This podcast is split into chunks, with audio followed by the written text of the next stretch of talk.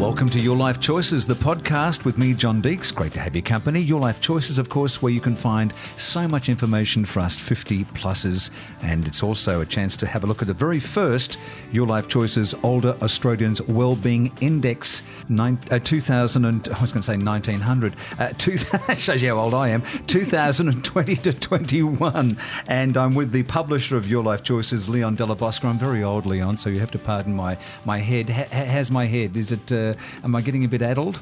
Yes. Possibly. Definitely. well, it This is is the first one, not it the 100th very, one, yes. very first one. It's actually the first one for your life choices. What is the Older Australians Wellbeing Index? So, the Old Australians Wellbeing Index is the first time that we've we've asked specifically about older Australians' state of mind, their well-being. It was a Aside good, from good start with me, wasn't it? well, yeah. I mean, but you're looking well, John. Thank you very much. And I believe your well-being is also on the up. And, and what's the state of Australians 50 pluses? Okay, so COVID obviously was a, a big health scare for older Australians, well, for, for all Australians really, but particularly for older Australians, considering they were, let's say, what the target of the virus or the vi- you know the people it was going to affect the most. Overall, their well-being is very positive. I'll get to that in a minute. It's one of the things that we've noticed, and we notice time and time again.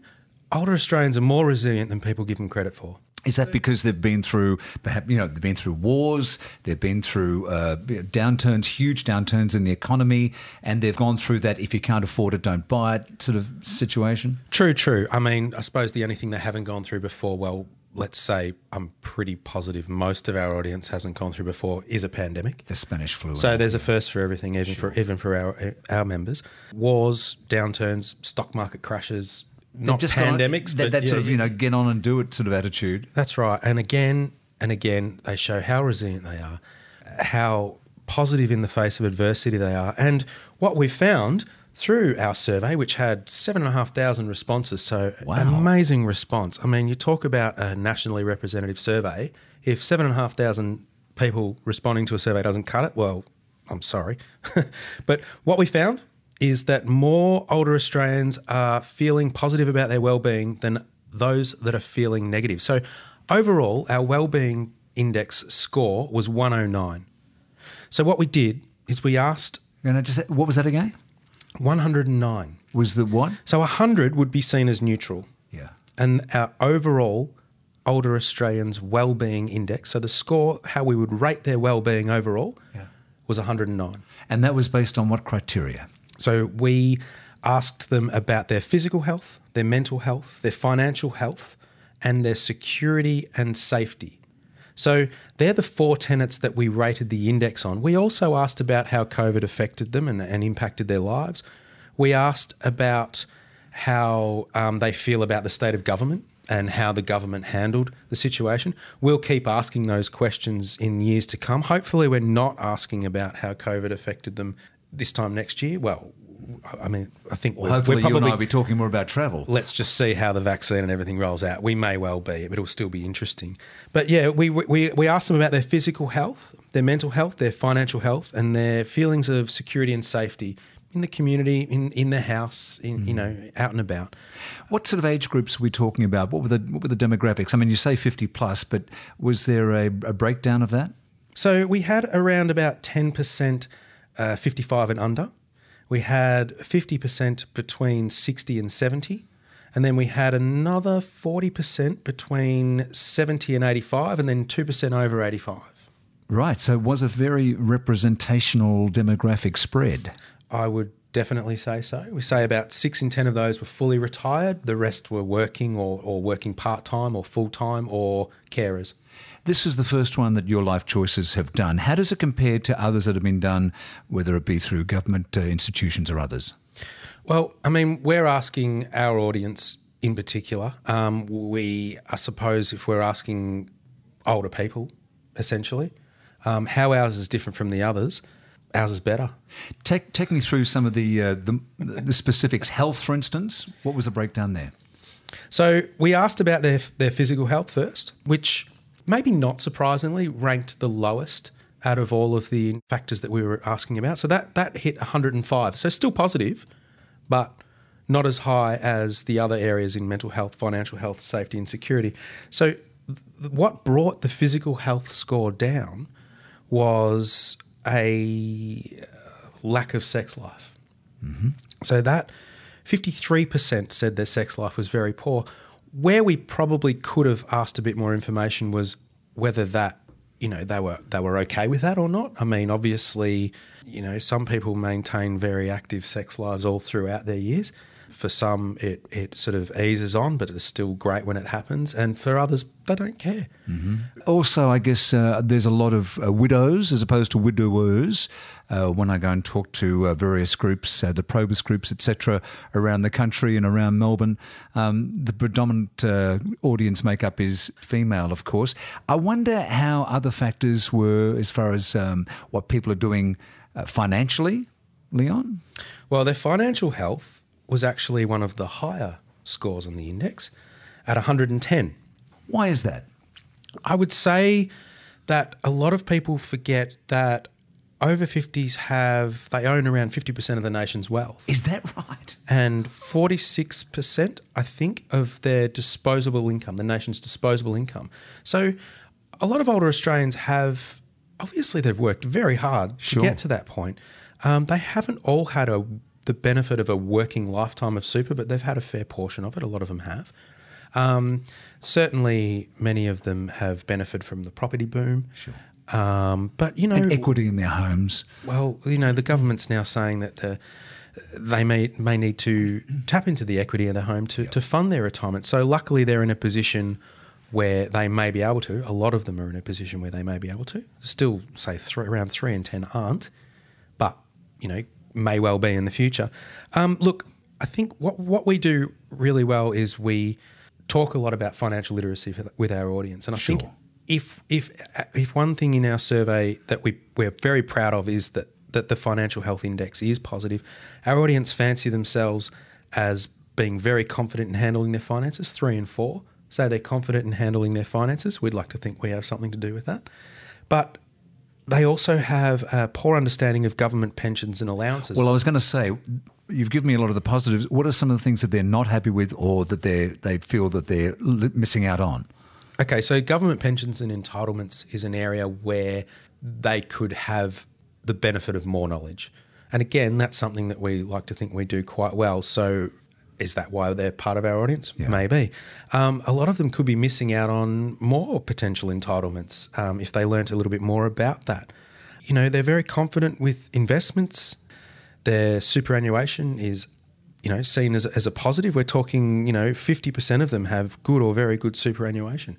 So th- the money's there for a lot of older Australians, and they they they feel financially savvy, confident in handling their finances, and I think one of the things that we found with this index is that it flies in the face of common perceptions of older people. Which are?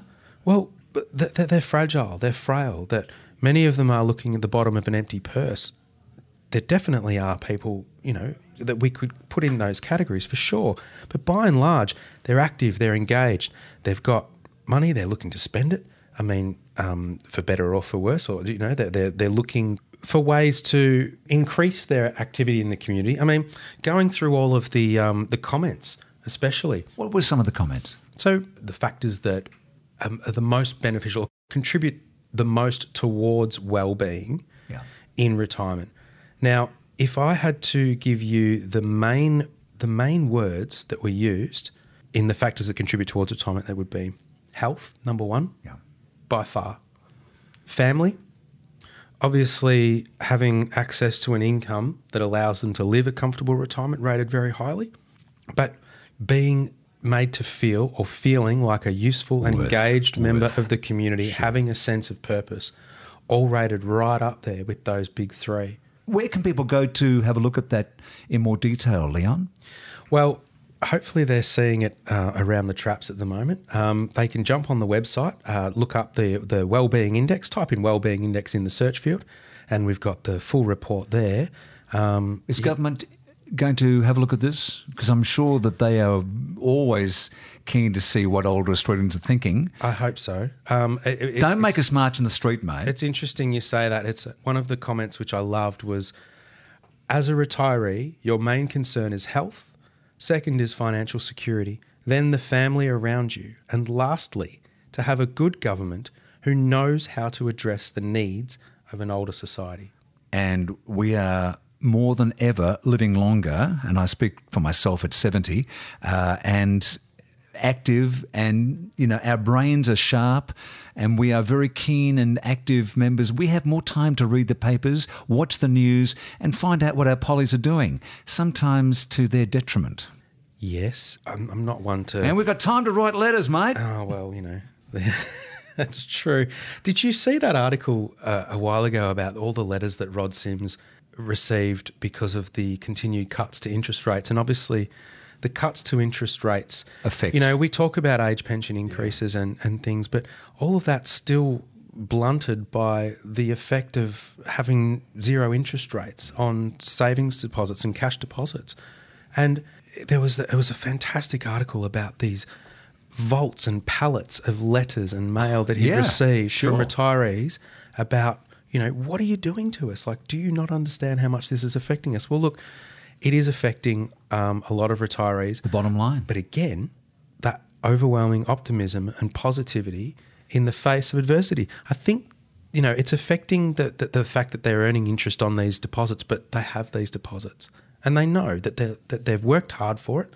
Some of them have benefited from um, you know luck and and positive um, market um, Forces, trends yeah, yeah, yeah, yeah. yeah. So, I I mean, that's the thing, you know, they lost a lot of money at the start of it. They've, the super funds took a huge hit. They've, you know, the funds have recouped a lot of that over time. You know, because I mean, I feel well. Look, you know, there's my pool that's in super and whatever, and I mean, and that's it. You know, like I cannot afford to make any more mistakes. I've made mistakes when I was a kid. I made mistakes when I was in my 30s and 40s, but now 70 plus, I can't make any more mistakes. that's right. It's it's it's the income. It, it's all coming out now, isn't it? Once you've retired, it's there's not much going back in. And what is going back in is the interest earned on on, on cash deposits and things like that. Question without notice. Uh, I find a lot of uh, seniors, uh, when I was on radio, uh, would ring up and they'd say, "Oh, look, I, I want to use a computer and I don't know how to." Was there any discussion on seniors' use of technology? Th- there was look again way more savvy with technology than most people give them credit for what this survey did is it cha- it, it gives data to back up the opposite of the negative perceptions of older australians now that was just a roundabout way of saying older australians are not what you think they are what you say they are the stereotypes are not true Who says that? well, I mean, let's say the media. We're talking about the, the frail old person. You know, the the burden on society, which they're not. The the Who says? I want names. I want name. I want phone numbers. I'm going to ring them. well, we could give first names. Josh Scott. um, it- it- look, um, it's it's not something that is unheard of. You know that that, that they're a burden on society. They're a burden on the younger generation. There was a recent uh, survey came out of ours, and there it is quite often. And I was speaking to Janelle Ward, one of your editors, uh, about the ageism. the editor. Sorry, the editor, She's the Well, head of a team of editors. um, no, but uh, about ageism, and there was a big report on ageism and uh, how the perception is uh, just you know, appalling with some people when it comes to employment. When it comes to and and look, we're all even I am like, oh well, you know, you're getting old now. You're getting on a bit, uh, and it's just pervasive, isn't it? Yeah, I mean that's one thing that we found out in the survey as well. How many people have personal experience with age discrimination and ageism, and it's you know six in ten, seven in ten. Very few respondents said they have no experience with ageism. Now, some of them accept it and go on with their lives. For others, it makes them very angry, and rightfully so. Sure. But all the isms now, sexism, ageism, it, it, it's very much to the fore, and at least we're talking about it. We are talking about it, but as we've spoken to experts in the past as well, it's enough to talk about it.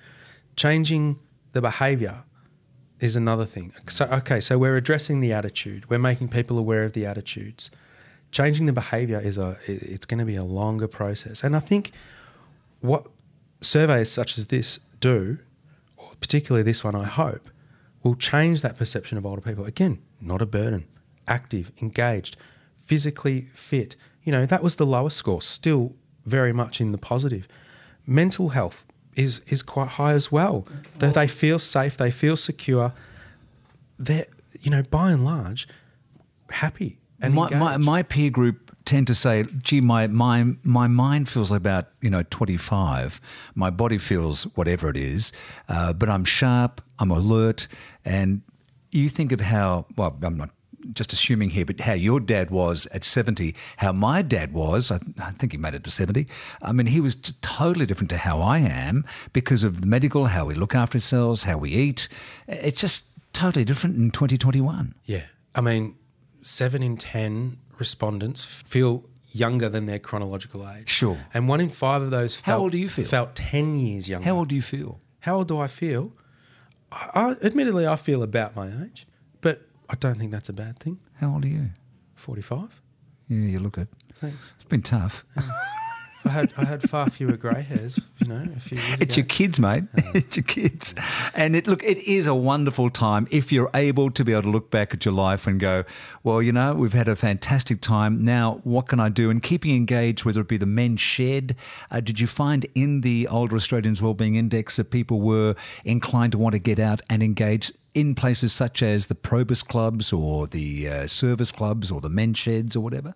No, no, we didn't ask anything specifically. We know they are engaged. We know there there are a lot of volunteers out there. There certainly were a lot of comments about volunteering and Yeah. helping, and, and again finding that sense of purpose through those sorts of groups.